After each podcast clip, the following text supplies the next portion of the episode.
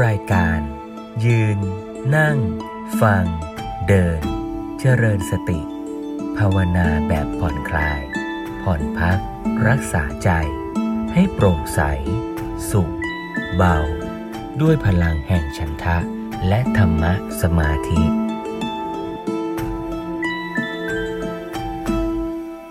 ถ้าเราเอาสติไปรู้ในอารมณ์อย่างใดอย่างหนึ่งอย่างเดียวให้ต่อเนื่อง สติก็จะเป็นบาดฐานให้เกิดสมาธิ แต่ถ้าเราเอาสติไปรู้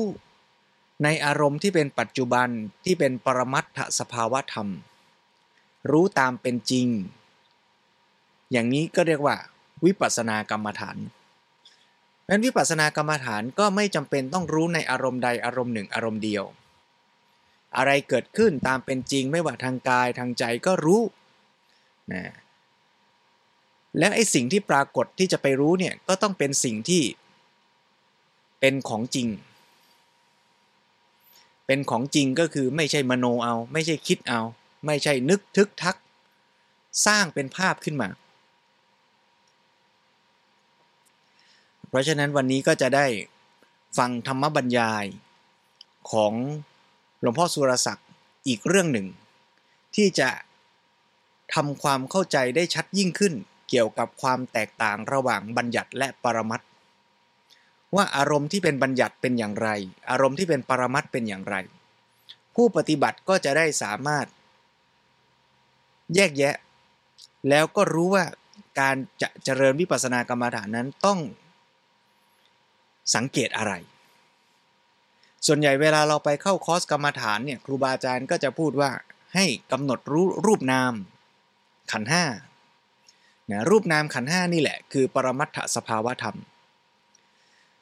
แต่บางทีฟังรูปนามขันห้าก็ยังเข้าใจไม่ชัด ก็ควรจะพูดด้วยว่าแล้วอะไรล่ะ ที่ไม่ใช่ปรมัตถสภาวธรรมรู้แล้วว่าปรมัตถสภาวธรรมคือรูปนามขันห้าแล้วอะไรที่ไม่ใช่ ไอ้ที่ไม่ใช่ก็คือบัญญัตินั่นแหละเพราะฉะนั้นเดี๋ยวฟังธรรมบรรยายวันนี้ก็จะได้เข้าใจชัดว่าอ๋ออันนี้เรียกว่าปรมัตแล้วที่ไม่ใช่ปรมัต ที่เรียกว่าบัญญัติเป็นยังไงล่ะนะบัญญัติเนี่ยอาตมาสปอยก่อนเอ้โยม ไปดูหนังถ้ามีคน spoil ก่อนก็ไม่ดีเนาะแต่ว่าฟังธรรมบรรยายนี่ spoil ไว้นิดหน่อย ก็อาจจะช่วยให้ฟังง่ายขึ้นนะบัญญัติเนี่ยมี2อย่างโยม บัญญัติที่เป็นภาษากับบัญญัติที่เป็น concept ภาษาก็คือคำเรียกนะแต่แม้ยังไม่เป็นขั้นภาษา เป็นตัว concept ที่เราสร้างขึ้นในใจเนี่ยก็เรียกว่าบัญญัติแล้วนะอ่าอย่างเช่นว่า โยมมองมาที่จอตอนนี้เห็น เห็นอาตมานั่งอยู่เนี่ยนะโยมเห็นอะไรอะโยมเห็นอะไร ดูโยมงงเนาะเนี่ยเรียนธรรมะมากจะอย่างเงี้ยโยม รู้เยอะแล้วงงตอบไม่ถูกโยมเนอถ้าไปถามเด็กๆก็ตอบไม่ยาก เนี่ยเห็นพระ เห็นต้นไม้เห็นอะไรเงี้ยนะ พอปฏิบัติธรรมมา เอ๊ะ เราเห็นอะไร ชักตอบไม่ถูกนะเพราะว่าปฏิบัติไปปฏิบัติไปเห็นภูเขาเริ่มไม่เป็นภูเขาแล้วนะโยมนะ เห็นต้นไม้เริ่มไม่เป็นต้นไม้แล้วอ่าสิ่งที่โยมเห็นจริง ๆ เนี่ยคือเห็นสีถูกไหมเห็นสีส้มๆ เห็นสีดำๆ เห็นสีขาวๆ เห็นเป็นสีสีสีสีสีสีอะเออเห็นเป็นสีสีก่อน เห็นสีสีตรงตรงซื่อๆนะนี่เห็นสี เสร็จแล้วพอเห็นสีโยมก็เริ่มลากเส้นในหัวว่าอ๋อเนี่ยขอบเขตสีส้มกับสีน้ำตาลอ่อนๆเนี่ยนะเอามาประกอบกัน อย่างเงี้ยเรียกว่าพระ ยังไม่เรียกชื่อด้วยอะแต่ในหัวเราอะ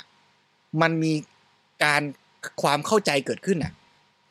นะว่าไอ้สีตรงนี้กับสีตรงนี้ต่อกันเนี่ย เนี่ยคือสิ่งสิ่งหนึ่ง ส่วนสีดำๆต่อต่อกันตรงเนี้ยเป็นอีกสิ่งสิ่งหนึ่ง แม้ยังไม่ใส่ชื่อเรียกอะแต่มีคอนเซปต์ให้กับมันอะนี่ก็บัญญัติแล้วใช่ไหม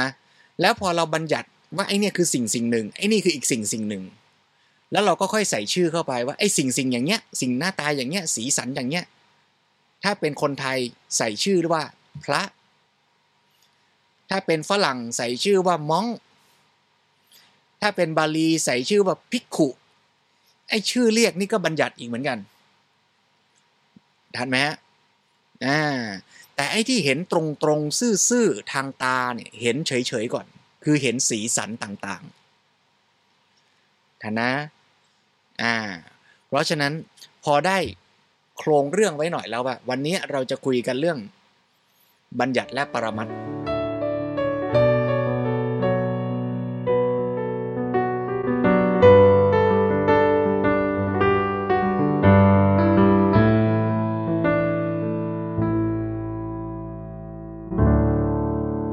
จะให้โยมได้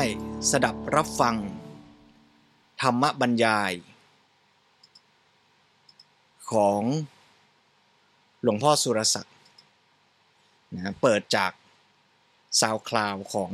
วัดมเหยงนะก็ขอให้โยมได้ นั่งในอิรยาบถทที่ผ่อนคลาย สบายๆเต รียมพร้อมที่จะได้สดับรับฟังธรรมะด้วยความตั้งอกตั้งใจ แล้วก็จะได้พิจารณาเนื้อความ ให้เกิดปัญญา สุตตมยปัญญาและจินตามยปัญญา เพื่อเป็นบาดฐานในการจะได้เจริญวิปัสสนากรรมฐาน ด้วยความรู้ความเข้าใจ ยิ่งขึ้นต่อไปดังนี้ในการเจริญสติ ที่จะเข้าถึงวิปัสสนา สตินั้นจะต้องระลึก ตรงต่อสภาวะ หรือเรียกว่าปรมัตธรรม หรือเรียกว่ารูปปัธรรมนามธรรม ก็จำเป็นที่เราจะต้องเข้าใจว่าสภาวะเป็นอย่างไร รูปนามเป็นอย่างไร หรือปรมัตธรรมเป็นอย่างไร รวมทั้งเราก็ต้องเข้าใจอารมณ์ที่ตรงกันข้ามกับปรมัตด้วย เพื่อจะจะได้เป็นข้อเปรียบเทียบ เราจะรู้จักสีขาวก็ต้องรู้จักสีดำ จะรู้จักความสว่างก็ต้องรู้จักความมืด เป็นข้อที่เปรียบเทียบกัน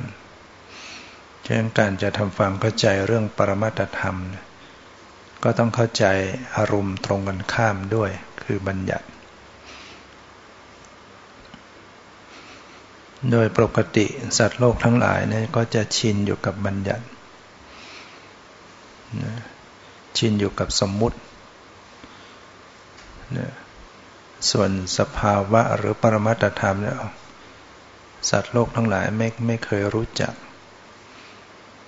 ถ้าไม่มีพระพุทธเจ้ามาสอนไว้ เราจะไม่รู้จักเลย ทั้งทั้งที่เป็นสิ่งที่เป็นจริง บัญญัติทั้งทั้งที่เป็นของปลอม เป็นของไม่มีจริง แต่แต่สัตว์โลกทั้งหลายกับ กับอยู่กับบัญญัติ อยู่กับของปลอม อยู่กับของไม่มีจริง จนกระทั่งว่าเป็นเป็นจริงเป็นจังขึ้นมา เช่นว่าอยู่กับความเป็นตัวเราของเรา อยู่กับความเป็นสัตว์เป็นบุคคล เป็นหญิงเป็นชาย เป็นรูปเป็นร่าง เป็นชื่อเป็นภาษาเนี่ยเราอยู่กับสิ่งเหล่านี้มาจนกระทั่ง เป็นจริงเป็นจังขึ้น ส่วนในตัวสภาวะ หรือปรมัตธรรมซึ่งเป็นสภาพจริงแท้ๆเนี่ยเรากลับไม่เห็นเนี่ยสภาพจริง ๆ แท้ ๆ นั่นก็เป็นอนัตตา เป็นสภาพที่ไม่ใช่ตัวตนแห่งความเป็นเราของเรา ดังนั้นการที่ปฏิบัติ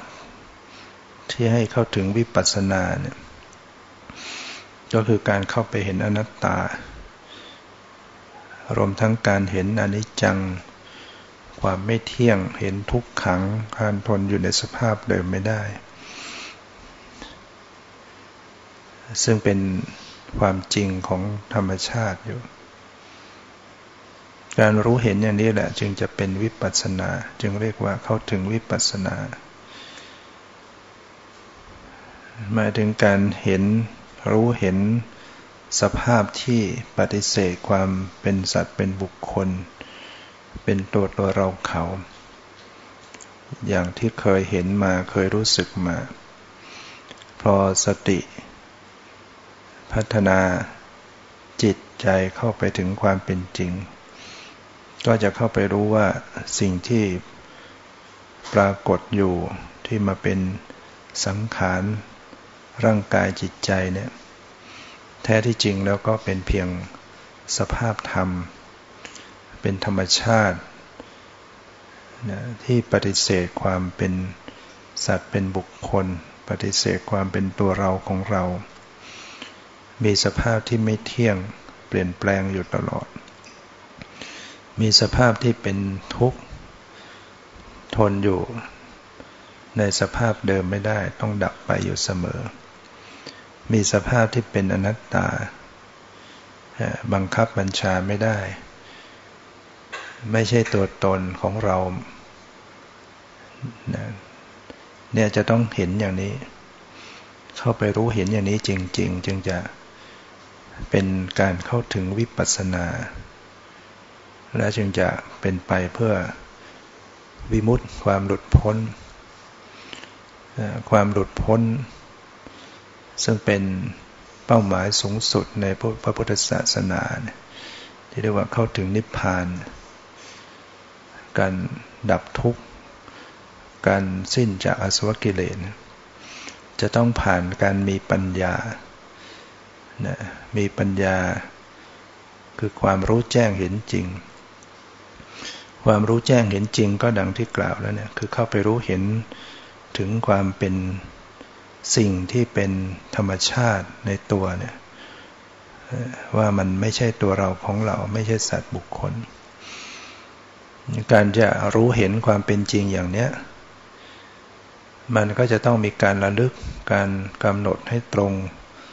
ต่อของที่เป็นจริง สภาพที่เป็นจริง ถ้าหากว่าเราไปกำหนดหรือไประลึกที่ของปลอม ที่เรียกว่าบัญญัติที่เรียกว่าสมมติเนี่ยมันจะไม่สามารถรู้แจ้งเห็นจริงได้ อยู่กับของปลอมมันก็รู้ไปตามของปลอม อยู่กับสมมติเนี่ยมันก็รู้ไปตามสมมติ อย่างดีก็คือเข้าถึงความสงบ ถ้าอยู่กับบัญญัติอยู่กับสมมติที่เป็นกรรมฐานเนี่ย ก็เป็นความสงบได้ เช่นเราอยู่กับความว่างเนี่ยเอาจิตนิ่งอยู่กับความว่างเปล่า จิตก็เข้าถึงความสงบ แต่มันก็แค่ได้ได้แค่นั้นนะคือแค่ความสงบ จะไม่เกิดปัญญาเห็นแจ้ง เห็นอนิจจังทุกขังนัตตาตราบใดที่สติไม่ระลึก ให้ตรงต่อปรมัตธรรม หรือสภาวธรรม หรือถ้าหากว่า มีสติอยู่กับรูปร่างสันฐานนะสวดทรงสันฐานมันก็จะได้เพียงสมาธิความสงบ หรือถ้าหากว่าถ้าเราไม่เข้าใจ พออารมณ์ที่เป็นสมมุติคือความเป็นรูปร่างสันฐาน มันอันตรธานไปตามสภาพตามที่มัน ไม่มีอยู่จริงอยู่แล้ว ผู้ปฏิบัติถ้าไม่เข้าใจก็จะไปค้นหา จะไปตามหาความเป็นรูปเป็นร่าง ก็เลยพัฒนาไปไม่ได้ ถอยหลังเข้าหาสมุติอยู่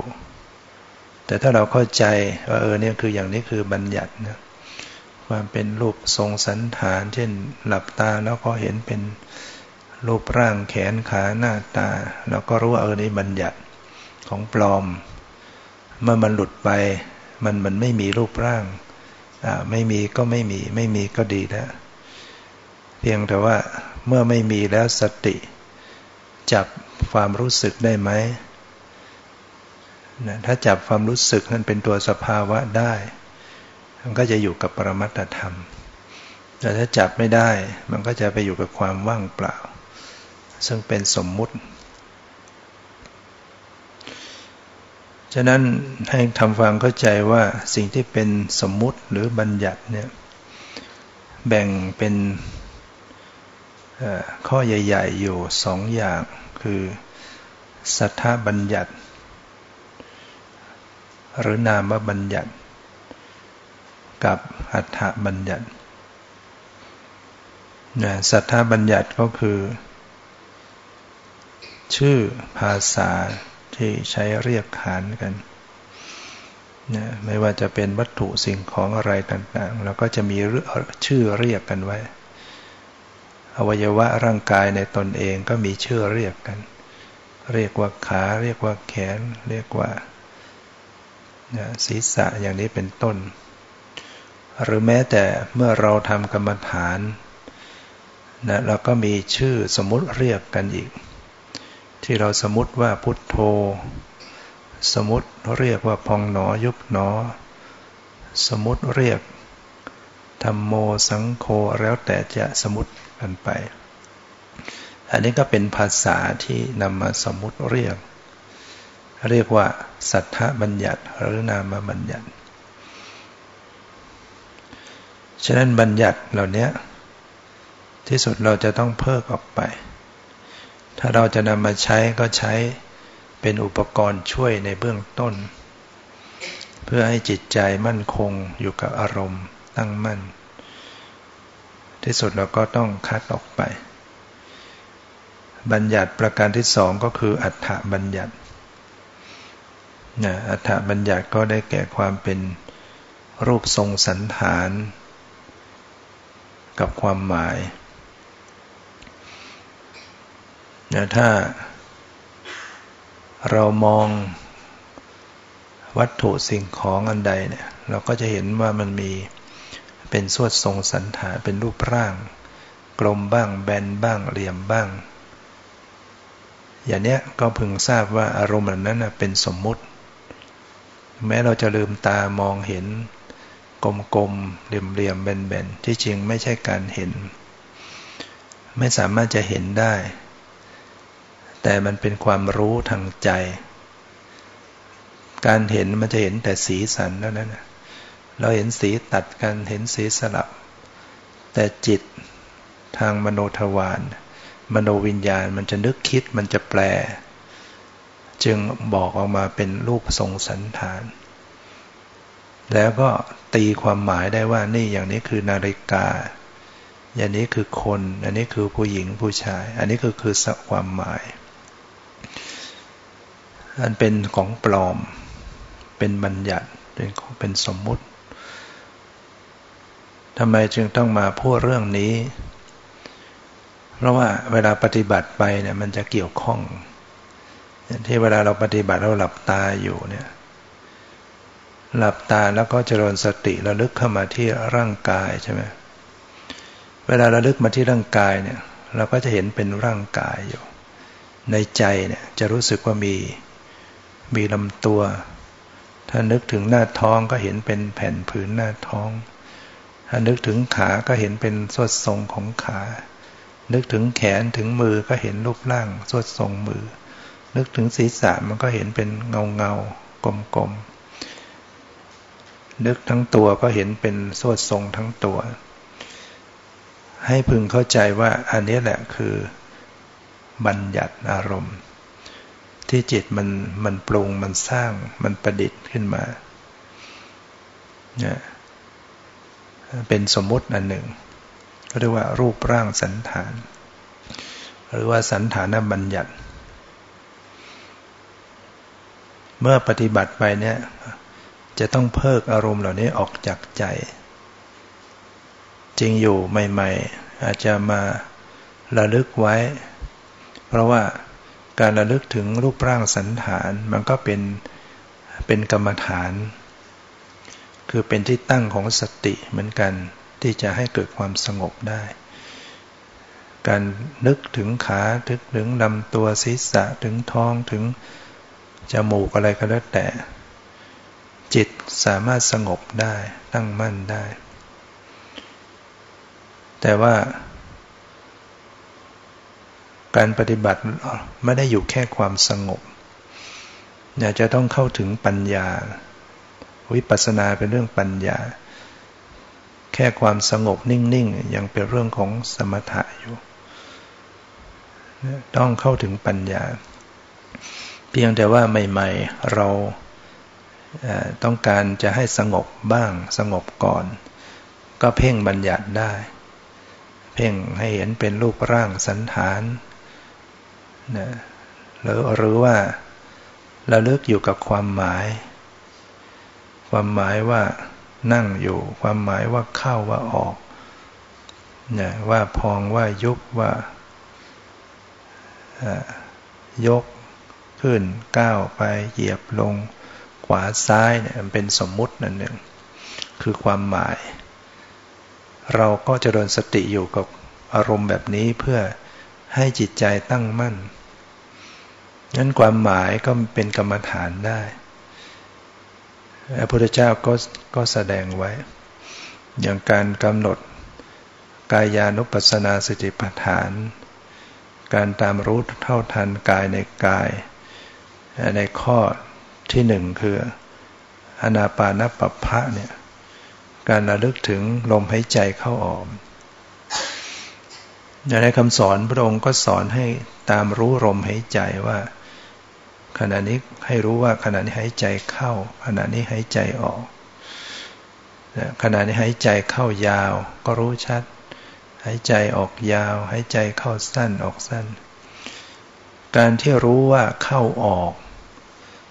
อารมณ์ของของสติเป็นเข้าเป็นออกเป็นยาวเป็นสั้น อารมณ์เหล่านี้คือความหมาย เป็นอัฏฐบัญญัติ ซึ่งก็เป็นกรรมฐานเป็นที่ตั้งของสติ ถ้าสติเกาะอยู่กับลมหายใจว่าเข้าว่าออกยาวสั้น จิตก็สงบได้ คือจิตมันจะเกาะอยู่ เมื่อจิตเกาะอยู่กับลมหายใจ มันก็จะตัดเรื่อง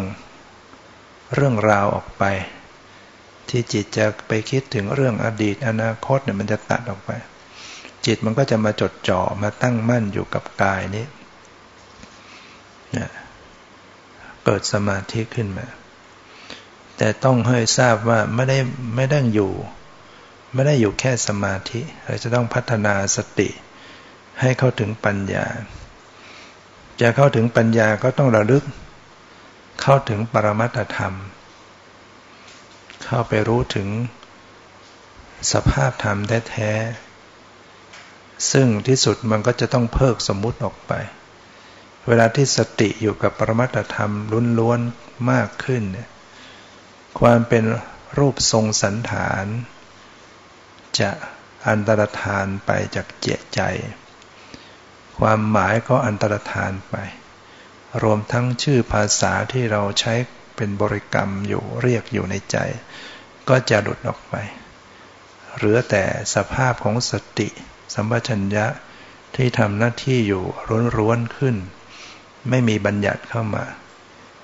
อารมณ์ก็เป็นอารมณ์ที่เป็นปรมัตขึ้น ในภาวะของผู้ปฏิบัติก็จะเหมือนกับ ไม่มีตัวตนนั่งอยู่ ไม่มีสถานที่ว่านั่งอยู่ตรงไหน บอกไม่ได้ว่าคือที่ไหนอย่างไรนะแต่มีสภาพธรรมอยู่ มีปรมัตธรรมอยู่ที่แสดงความจริงเปลี่ยนแปลงเกิดดับ เนี่ยเพราะฉะนั้นก็ต้องมาทำความเข้าใจอีกว่าไอ้ที่ว่าปรมัตธรรม หรือสภาวธรรมเนี่ยหรือรูปนามเนี่ยมันมันคืออย่างไรเนี่ยเราจะต้องมาทำความเข้าใจนะปรมัตธรรมหรือรูปนามเนี่ยก็จะปรากฏอยู่ ทางตาหูจมูกลิ้น กายใจเท่านั้นนะปรากฏอยู่ที่นะที่ตาที่หูที่จมูกที่ลิ้นที่กายที่ใจนะทางตาเนี่ยก็จะมี มีประสาทตาอยู่ ซึ่งเป็น เป็นความจริง เป็นปรมัตธรรมนี่ยเป็นเครื่องรับ ในสังขารของแต่ละชีวิตเนี่ยจะมีเครื่องรับอยู่ ที่เป็นสื่อรับได้อยู่หกที่ คือมีตาเนี่ยประสาทตาเนี่ยแล้วก็จะมีสิ่งที่มากระทบก็คือ รูปารมณ์รูปารมณ์นี่ก็คือสีต่างๆ เวลามากระทบปุ๊บมันก็จะเกิด จักขุวิญญาณคือการเห็นขึ้นนะดังนั้นอาศัยแสงสว่าง ต้องมีแสงสว่างด้วย มีประสาทตาดี มีสีสัน มีแสงสว่าง มีความสนใจก็เกิดการเห็นขึ้นมา อันนี้เป็นตัวเป็นตัวปรปรมัตธรรม เป็นสภาวธรรม จากขูประสาทประสาทตาเนี่ยก็เป็นรูปธรรม รูปารมณ์ก็เป็นรูปธรรมจากขูวิญญาณ ก็เป็นนามธรรมเนี่ยคือรูปนามหรือปรมัตหมายถึงว่ามันไม่ใช่สัตว์บุคคล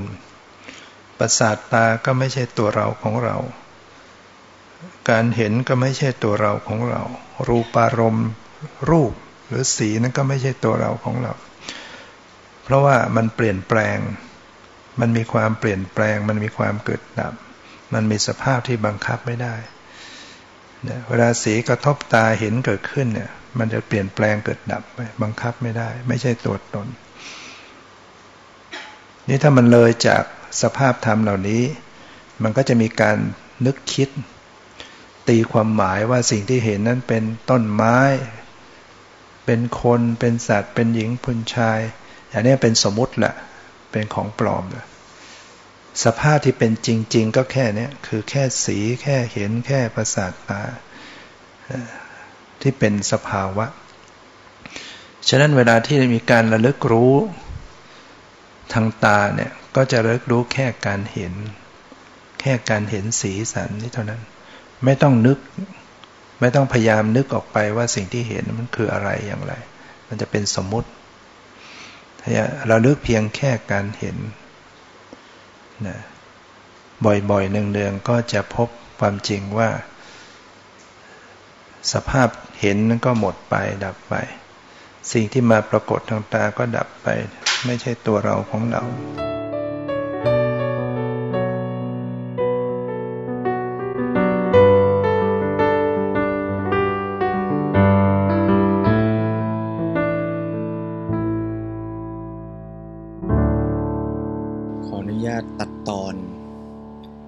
รยาย มาให้ฟังโดยย่อเพียงเท่านี้ก่อน ต่อจากตรงนี้ไปหลวงพ่อสุรศักดิ์ท่านก็อธิบาย การรับรู้ทางช่องทางอื่น ๆ ต่อไปอีก ทางหู ทางจมูก ทางลิ้น ทางกาย ทางใจ ในทำนองเดียวกัน ว่าการรับรู้ ไม่ว่าจะเป็นช่องทางไหน ก็จะมี สิ่งภายนอกมากระทบ อวัยวะ หรือประสาท ถ้าเป็นทางตาหูจมูกลิ้นกายนั้นเนี่ยก็จะมีรูปธรรมภายนอก จะเป็นสีต่างๆ เสียงต่างๆ กลิ่นต่างๆ รสต่างๆ ความเย็นร้อนอ่อนแข็ง มากระทบกับประสาทคือกายของเรา อันนี้คือ รูปธรรม แล้วก็เกิดสภาวะรู้ สภาวะรู้ทางตาก็เรียกว่าเห็น สภาวะรู้ทางหู ก็เรียกว่าได้ยิน อย่างนี้เป็นต้น อย่างนี้เรียกว่า นามธรรม รูปและนามอย่างเนี้ยเรียกรวมกันว่า ปรมัตถธรรมนะแต่พอเรา เห็นก็ตามได้ยินก็ตาม แล้วเราคิดต่อ สร้างภาพขึ้นมา ให้ความหมายเข้าไป ใส่ชื่อเข้าไป ว่านี่เสียงแมว นั่นเสียงใบไม้ปลิว นั่นเสียงคนที่เรารัก อันนี้คือความหมายที่เราใส่เข้าไป หรือปรุงแต่งว่าผู้ได้ยินคือเรา เราคือผู้ได้ยิน อย่างนี้คือปรุงแต่งใส่ความเป็นเราเข้าไป เพราะฉะนั้นแบบฝึกหัดนี้ก็คือว่า ให้เรามีสติ รู้ที่สภาวะธรรมตรงๆ แต่แน่นอนเวลาผู้ปฏิบัติใหม่ ๆ หรือแม้แต่ไม่ใหม่แหละปฏิบัติยังไม่เป็นอริยบุคคลเนี่ยเอางี้เลยแล้วก็นะ เราก็จะอย่าว่าแต่บัญญัติบ้างปรมัดบ้างนะโยม มีสติบ้างไม่มีสติบ้าง อย่างนี้ก่อน อ่าเนี่ยไหมอ่ามีสติบ้างไม่มีสติบ้าง เพราะฉะนั้นแบบฝึกหัดแรกก็คือพยายามมีสติให้ต่อเนื่อง เนืองเนืองเผลอก็ตั้งต้นใหม่ เริ่มต้นใหม่ มีสติ อย่าเผลอ อย่าฟุ้งอย่าลอยไป แบบฝึกหัดที่สองก็คือว่าเมื่อมีสติแล้วเนี่ยไม่ต้องไปพยายามหานะ ยิ่งไปนึกไปคิด เอ๊นี่ปรมัดไหมนะ นี่บัญญัติชนิดไหนนะเนี่ยไอตอนคิดไปนี่ก็บัญญัติเต็มๆแล้วนะโยมนะ เพราะฉะนั้นเวลาฝึกเนี่ยก็สังเกตรู้ซื่อๆสบายๆไม่ต้องไปคิดไม่ต้องไปวิเคราะห์ปฏิบัติแล้วเดี๋ยวพัก ค่อยมานั่งฟังทบทวนซ้ำ หรือว่าคิดพิจารณาต่ออีกทีหนึ่งก็ได้ ชีวิตคนเรามันก็ไม่ได้วิปัสสนาตลอด 24 ชั่วโมงหรอกโยม ในขณะไหนที่เรารู้มีสติรู้ปรมัตถสภาวธรรม ตรงนั้นอะคือการเจริญวิปัสสนา พอเราพักจากการปฏิบัติจะมานั่งอ่านหนังสือจะมานั่งคิดพิจารณาทบทวนเหตุการณ์ที่เราได้ปฏิบัติทำไป อย่างมีสติได้นะ แต่ตอนนั้นไม่ใช่วิปัสสนา อ่าอย่างนี้นะ ซึ่งมันจะเป็นบัญญัติบ้าง เป็นปรมัตบ้าง ก็เป็นธรรมดา เพียงแต่เราค่อยๆ พยายามฝึกสังเกตตัวปรมัตถสภาวธรรม ให้บ่อยๆ อย่างที่พระอาจารย์ท่านว่า ยิ่งเราเห็นสภาวะธรรมตามเป็นจริงบ่อยๆ เท่าไหร่ปัญญามันก็ยิ่งเกิดขึ้นชัดขึ้นว่าอ๋อเนี่ยความเป็นจริงของสิ่งทั้งหลายมันเป็นอย่างเงี้ย สภาวะการเห็นมันเป็นอย่างเงี้ยโดยไม่ตกจมไปกับเรื่องราวที่เห็น อ๋อสภาวะได้ยินมันเป็นอย่างเงี้ยรูปธรรมที่เรียกว่าเสียงมันเป็นอย่างเงี้ยมันเกิดขึ้นมันตั้งอยู่มันหายไปอย่างเงี้ยโดยไม่ไปตกจมอยู่กับเรื่องราวว่าเสียงอะไรเนาะเสียงนี้เราชอบไม่ชอบเนาะอย่างเงี้ยนะโยมพอเข้าใจไหมซึ่งถ้าโยมไม่เข้าใจ ก็อย่าแปลกใจ จำได้ไหมหลวงพ่อสุรศักดิ์ท่านบอกว่าฟังงงๆไปก่อน ฟังรู้บ้างไม่เข้าใจบ้างไปก่อน แล้วเราต้องทำยังไงโยมเราต้องลงมือปฏิบัติ เราจะได้ค่อยๆรู้ ค่อยๆประจักษ์แล้วเดี๋ยวฟังใหม่ ฟังใหม่ก็ค่อย ๆ เข้าใจเพิ่มขึ้นอีกหน่อย งงน้อยลงอีกนิด แล้วก็ปฏิบัติต่อไปเรื่อยๆนะโยมไม่ต้องรีบเข้าใจนะ ถ้าโยมเข้าใจหมดเนี่ยอาตมาไม่รู้จะเอาอะไรมาให้โยมฟังแล้วนะ เพราะจริง ๆ เรื่องราวก็มีอยู่ประมาณนี้แหละ แต่เราค่อยๆฟังค่อยๆเข้าใจมากขึ้น ทีละนิดทีละน้อยนะเป็นเพื่อนปฏิบัติไปด้วยกันฟังธรรมะไปด้วยกันนะโยมนะ เอาละเพราะฉะนั้นเอาเวลาสัก 15 นาทีจากนี้ ชวนทุกท่าน ลงมือปฏิบัติละเมื่อกี้ฟังแล้ว พอได้แนวแล้ว ลองลงมือหน่อย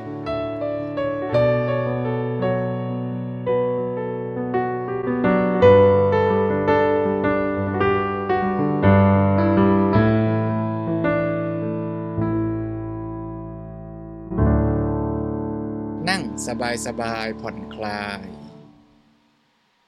รับรู้สภาวะ รูปนามที่ปรากฏ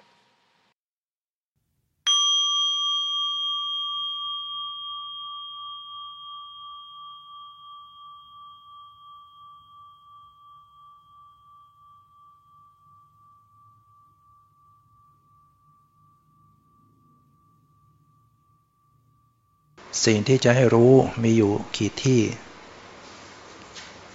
หกที่ ทางตา ทางหู ทางจมูก ทางลิ้น ทางกาย ทางใจ ทางตามีอะไร มีสี มีการเห็น ทางหู มีเสียง มีการได้ยิน ทางจมูก มีกลิ่น รู้กลิ่น ทางลิ้น มีรส รู้รส ทางกาย มีโพธพารมกับความรู้สึก เย็นร้อนอ่อนแข็งหย่อนตึงตลอดทั้งความรู้สึกสบายไม่สบาย ทั้งใจมีอะไร ความนึกคิด ความรู้สึกต่างๆ สภาพผู้รู้ผู้ดู เนี่ยระลึกรู้อยู่กับสิ่งเหล่านี้เพื่อจะให้เห็นตามความเป็นจริง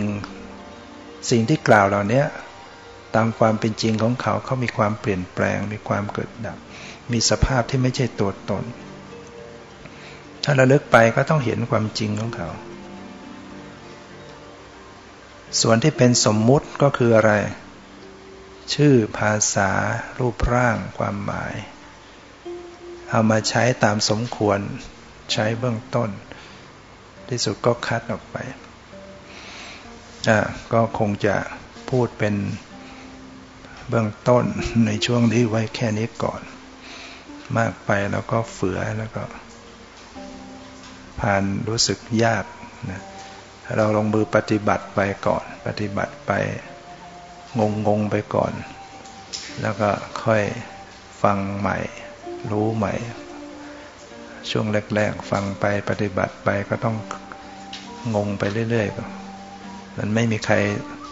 รู้แจ้งทันทีหรอกนะต้องให้ไปงง แล้วมันถึงจะฟังได้ เวลาปฏิบัติจริง ๆ นะเหมือนปล่อยเข้าป่าเข้าถ้ำไปเนี่ย ให้ไปสัมผัสของจริงให้ได้ก่อน แล้วมันจะฟังได้นะอันนี้เราก็ฟังเบื้องต้นบอกเส้นทางให้ตามสมควรนะแต่มันจำไม่ได้หมดหรอกแต่นี้ไปสัมผัสของจริง แล้วก็ฟังใหม่ มันถึงจะเข้าใจ นั้นก็ช่วงนี้ก็ไว้แค่นี้ขอความสุข ความเจริญในธรรมจงมีแก่ทุกท่านเถิด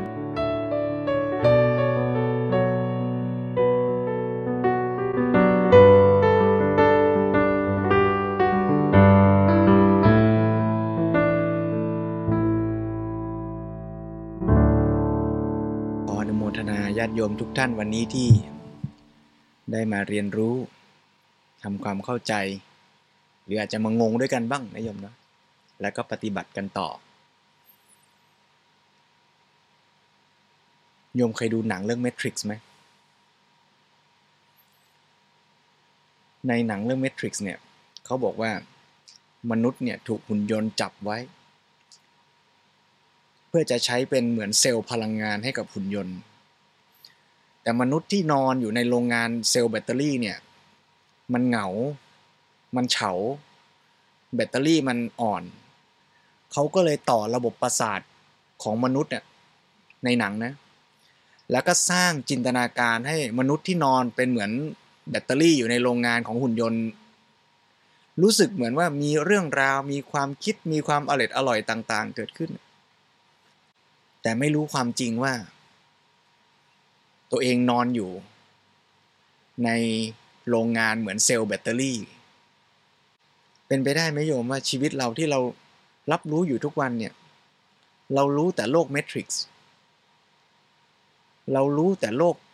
ที่เราคิดปรุงสร้างเอา แต่เราไม่รู้ตัวความจริงเลย เราเห็น แต่เราก็ไม่สังเกตเห็นการเห็นนั้น แต่เราเลยเถิดไปอยู่ที่เรื่องราว ความคิดต่อสิ่งที่เห็น เราก็เลยไม่มีโอกาส ได้รับรู้ความจริง น่าแปลกนะโยมเนาะถ้าไม่มีพระผู้มีพระภาคเจ้า พระสัมมาสัมพุทธเจ้า ที่ทรงสังเกตความจริงนี้ เหมือนเส้นผมบางภูเขา ท่านไม่หลงไปกับสมมุติบัญญัติ แต่สังเกตเห็นว่ามันมีความจริงอยู่ในนั้นด้วย ถ้าเป็นในหนัง Matrix ก็มีนีโอเป็นผู้ปลดปล่อย แต่ในโลกมนุษย์มีพระผู้มีพระภาคเจ้า เป็นเดวัน เป็นบุคคล ผู้ยิ่งใหญ่พระองค์นั้น ผู้ยิ่งใหญ่ด้วย ความรู้ความเข้าใจต่อธรรมชาติ และเมื่อรู้เข้าใจความจริงจึงเป็นอิสระ ไม่ถูกพันธนาการ จากความไม่รู้ เหนี่ยวรั้งไว้ แล้วเมื่อพระผู้มีพระภาคเจ้าพระองค์นั้น เห็นความจริงนั้นแล้ว ก็ได้บอกสอนคำสอนของพระผู้มีพระภาคเจ้า ก็สืบทอดมาถึงเราวันนี้ แม้การล่วงเลยผ่านไปหลายร้อยพันปี เราก็ยังมีโอกาสได้ฟังคำสอนนั้นผ่านพระไตรปิฎกผ่านครูบาอาจารย์มากมาย ขอให้เราได้ใช้โอกาสชีวิตที่โชคดี ทุกๆขณะของชีวิต ทุกๆปีใหม่ ทุกๆวันใหม่ ทุกๆ ลมหายใจที่ใหม่เสมอ ทุกๆ การรับรู้ ที่เป็นปัจจุบันขณะ ล้วนเป็นโอกาส ที่เราจะได้พัฒนาทั้งสติและปัญญา เพื่อเข้าใจความจริง ตามแนวทางที่พระผู้มีพระภาคเจ้าได้ทรงแสดงไว้ ค่อยๆ ฝึก ค่อยๆ หัดไปร่วมกันนะโยมนะ ยืน นั่ง ฟัง เดิน เจริญสติ ด้วยพลังแห่งฉันทะ และธรรมะสมาธิ